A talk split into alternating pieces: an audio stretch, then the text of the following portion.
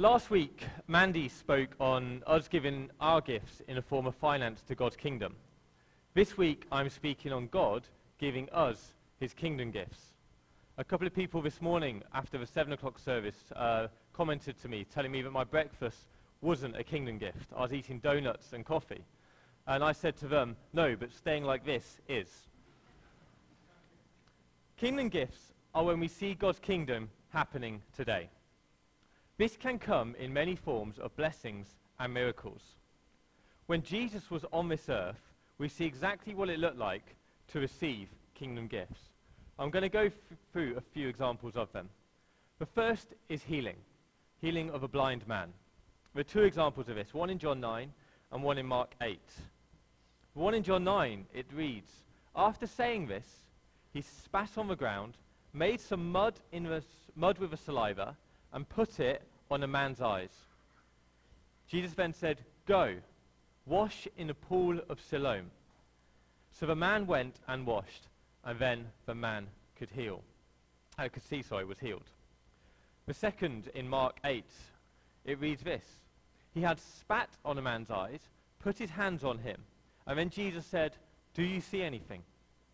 The man looked up and said, I see people, but they look like trees walking around. Once more, Jesus put his hands back on the man's eyes, and when he took them off, his eyes were opened, and his sight was restored, and he saw everything clearly. Another example of Jesus' healing, God's kingdom coming to earth, was when we saw a paralyzed man in Matthew lowered through the roof to where Jesus was speaking by his friends. And when he was lowered in, these are the words Jesus used to him. He said, I tell you, get up, take your mat, and go home. So the man got up, took his mat, and walked out in full view of them all. The last example of seeing God's kingdom I want to give you this morning is Matthew 8. And it says in 28:34 that Jesus is casting out demons. Jesus and the disciples have gone um, to the country of the Ga- Gad- Gadarenes, sorry, say that right, and they're confronted by two men who are demon possessed. And the demons recognize Jesus straight away, and they won't let them pass. But they say to him, If you are going to cast us out, send us into the herd of swine, of the pigs. And Jesus says to them, just for one word, go. And then the demons came out, went into the herd of pigs, and then ran into the river and were no more. So here's a few examples of what God's kingdom gifts can look like here on earth. How did all of these things happen?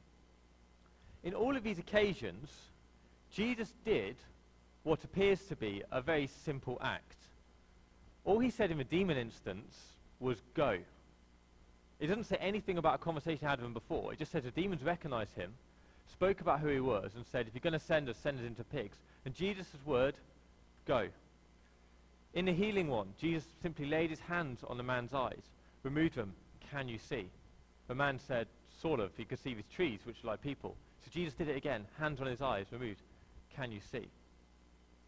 Jesus never used long, eloquent prayers about how wonderful the person is or how God has huge plans on their life, therefore they must be healed. He quite simply spoke about or touched the problem, and then we saw the kingdom happening. So, how are we to pray when we're asking for God's kingdom on earth?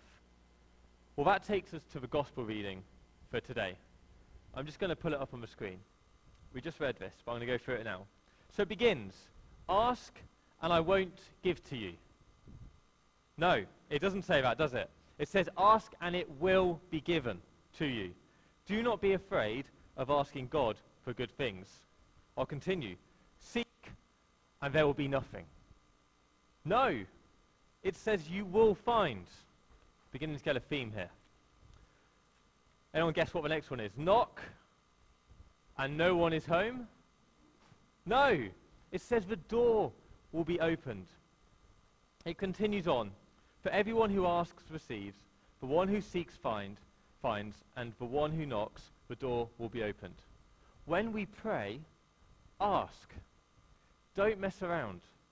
If someone I know wants healing, if Steve came to me and said, Adam, you're, sorry, you're such a holy oak, and I want you to pray for my knee, because, you know, your prayers are going to be great. I'm like, yeah, yeah, I'm cool. And then uh, Steve comes to me and I go, cool. And I put my hand on his shoulder. Like, Lord, thank you for Steve's broad shoulders. He's such a great, strong man of faith. And, you know, I just pray that you'll just fill him with your Holy Spirit and that he can, like, just be on fire for you. Steve hasn't come to me asking for that, has he?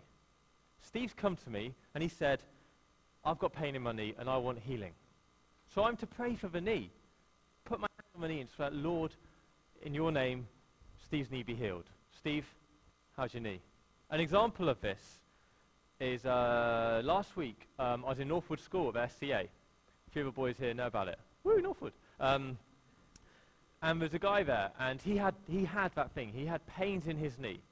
He was struggling to walk in it with the pains he was feeling. Um, and he went to this guy, Lee, who comes in with me, and Lee prayed for him. And do you know what Lee's prayer was? In the name of Jesus, pain, go away. Pointed at the knee, announced Jesus' name, prayed for that pain to be gone, and what happened? The pain vanished. As simple as that. Ask, and you will receive. Why does God do this? Well, this comes down to a word called adoption. I'm going to read now another verse. It's Ephesians 1, 3 to 10, and I'll read the whole thing to you. There's so much in this which I'm not going to speak about, so I really encourage you to focus on what this verse is. It's an amazing one. Praise be to the God and Father of our Lord Jesus Christ, who has blessed us in the heavenly realms with every spiritual blessing in Christ. For he chose us in him before the creation of the world to be holy and blameless in his sight. In love, he predestined us for the adoption to sonship through Jesus Christ, in accordance with his pleasure and will. To the praise of his glorious grace, which he has freely given us in the one he loves. In him we have redemption through his blood, the forgiveness of sins, in accordance with the riches of God's grace, that he lavished on us. With all wisdom and understanding, he made known to us the mystery of his will, according to his good pleasure, which he purposed in Christ to be put into effect when the times reach their fulfillment, to bring unity to all things in heaven and on earth under Christ. When we become Christians, we are adopted into God's family. We choose to stop living for ourselves and to live for God, our Heavenly Father. With God as our Father, we can look at the second part of our Matthew reading. If you just go back to that one, thank you. It says, Which of you, if your son asks for bread, will give him a stone? Or, if he asks for a fish, will give him a snake? If you then, though you are evil, know how to give good gifts to your children, how much more will your heavenly Father in heaven give good gifts to those who ask him? The second part has more meaning to it than what we first look at when we read it. When I first read this verse, when it, I first I can't remember when it was, but you read it and you just think, sure, God must have amazing gifts for me. I'm very blessed with a father who loves me, and I know his love for me, my, my earthly dad. And, you know, I know he wants to give me good gifts. And if my earthly dad, as it says, is born into sin, has sin in his life and is evil, how much more of a good gift from God that he wants to give me? It's just like, wow. Those gifts must be amazing. But I want to focus on something else that I mentioned. And that is the relationship we should have with God. And this is one of a father-child. I'm going to ask uh, Kevin, would you stand up? Second. Sorry, you're on the front. Just come to the front. Kevin is a loving man. And he wants to be a father, but he wants to adopt someone. Isn't that right, Kevin? Fantastic. And uh, Sean, come on. Up you come. This is Sean, everyone. Say hello. Sean is a lost child. He's into it all. Drugs. You like girls? Ooh, sin, my boy. And, but he doesn't have that father figure in his life. He's wandering around lost and alone. And now Kevin hears of, of Sean through social services, and he's like, you know what? I could be that father. I've got this love inside of me that I want to adopt Sean to be my son. I want to give him love, and I want to give him the gifts I can give as a father. So Kevin, adopt Sean. Go stand next to him. There you are. Father, son. How lovely. Making families here at church. and at first, it's great. Sean's found this new love in his life. Kevin's giving him his love. He's invited into his home. He's now got a bed to stay in. Sean was wandering around before, lost, no home to go to to find. Now he's got this father. He's rooted him. Sean realizes what wrong he's doing in his life, but his father doesn't care. You might have done that before you knew me, but now you know me. So Kevin's just showing him that fatherly love. Now, after a while, Sean actually starts to become separated from Kevin. He stops spending time with him. He starts going back to his old ways. Come back over here, Sean. He's gone back to just not actually talking to Kevin. At first, he wants to know everything about Kevin. But now Sean, you know, he knows Kevin, he's heard him, but he doesn't want to spend time in because, no offense to Kevin, but Kevin's a bit older. He's a different person. Sean likes hanging around with his mates. Sean likes playing his computer games. Sean likes, he just doesn't spend any time with Kevin. Sometimes Sean will go for days, even weeks, without even going home, because he stays at his mate's house. And then Sean, one day, after two weeks apart, he comes back to Kevin. Good exercise, eh? And he says to Kevin, Kevin, can I have some money? No, Kevin, you don't give him money. As a father, every, I imagine most fathers here will know this. If your son is living a life you know is not right for him, and he just comes to you asking for something, you know that the best thing you can do isn't to give him that money. Well, I mean, would you agree with some of dads? Because he nods or shakes. I mean, I know that if I had a son, don't have a son, but if I had a son, and they went away and they're like, I knew they were living a bad life, I wanted money to sustain my life, I'd be like, no. Not no because I don't want to give it you. No because I don't know you. And then Sean will go away and Sean will come back. And Sean will go away and Sean will come back. And now the father will feel rejected. There's no relationship there. Thanks, guys. Take a seat. Give him a clap. Now, do we fall guilty of being that son with God?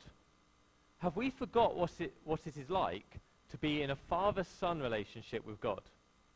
Are we so focused on are we so focused on what God had said he would do for us, but we forget why he does these things? Have we forgotten that the desires that he desires are love from us uh, for his love? Have we forgotten the Ephesians message that I just read?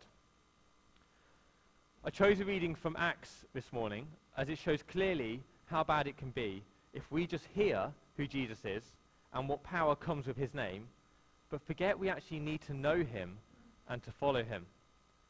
What happened? We had these Jewish guys who had heard the message from Paul.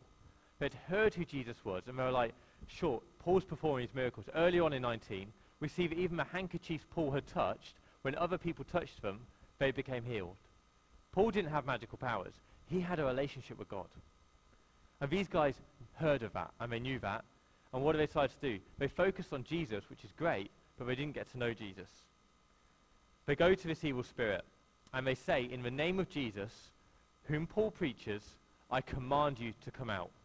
They know his authority in Jesus' name. They know about him, but they don't know him. And because of that, the evil spirit responds, Jesus I know, and Paul I know about, but who are you? The gifts of a kingdom are given to those who know the Father. We saw Paul performing many kingdom acts. He was following God's will. It wasn't his own will he was doing. I'm sure Paul didn't want to be locked up in prison, you know, but we saw amazing things happen. Even that evil spirit said he knew about Paul, probably having never met him on the earth. He knew about Paul because of Paul's relationship with God. If we look back at the illustration earlier of Sean and Kevin, father-son, who here would know if someone's a father-son? You only know someone's a father-son if you see them together, if you know that they're spending time together. If Sean came here and then Kevin came there, we never saw them together, we never know that Kevin had adopted Sean. Now, how much is that true of us with our Heavenly Father? Who will know if you're a son of God? Who will know if you're a Christian? And how will they know? And I'm not talking about just people on earth who say, yeah, my mate knows I go to church, or, you know, my, my friends will know that on a Tuesday I've got home group. That's, that's great, but at the end of the day, there's other things at work here. The devil, these evil spirits that this verse spoke about. In the realms of the spiritual, how do they know you're adopted into Christ? They might be like, yeah, you go to church and hear about him on a Sunday, but do you actually know him? The kingdom gifts are here. And as it says in Matthew 7 to, el- 7 to 11, they are given if we ask. At the beginning, I said, you know, I saw a healing last week. We saw healings 2,000 years ago with Jesus doing them. We saw miracles in the Old Testament. We see miracles today. Northwood's a mile that way, or kilometre if we're speaking in your terms. But it's, it's happening right now. God's kingdom is here right now. We need to ask for it. We're giving it, but only if we have that relationship with God. Only if we know Him and follow Him. God's will is to know us. God sent His Son so that the thing that separates us from God, sin, can be defeated, so that He can know us and we can know Him. Get to know God. Spend time with Him. And then ask, and as it says in Matthew 7, you will receive. Shall we pray? Father, we thank you for that love, for that message, for as your children, you just want to lavish us with your love. You just want to give us those good gifts. And Father, we know that we fall short of what it's like to be your child, Lord. But we also know that you've given us that love, that grace, that sending of your Son to die for each of us. Lord, as the um, prodigal son story says, no matter how many times we fall, you're always going to accept us back with love. Lord, we just thank you for that. Help us to remember to spend time in our day getting to know you more. Help us to discover what your will is for each of our lives. Then, Lord, help us to be bold in our prayers. Help us to be bold in asking for stuff, in seeking for you, Lord. Let us always be knocking on your door, wanting to meet you, know you, and receive from you, Lord. In your name we pray. Amen.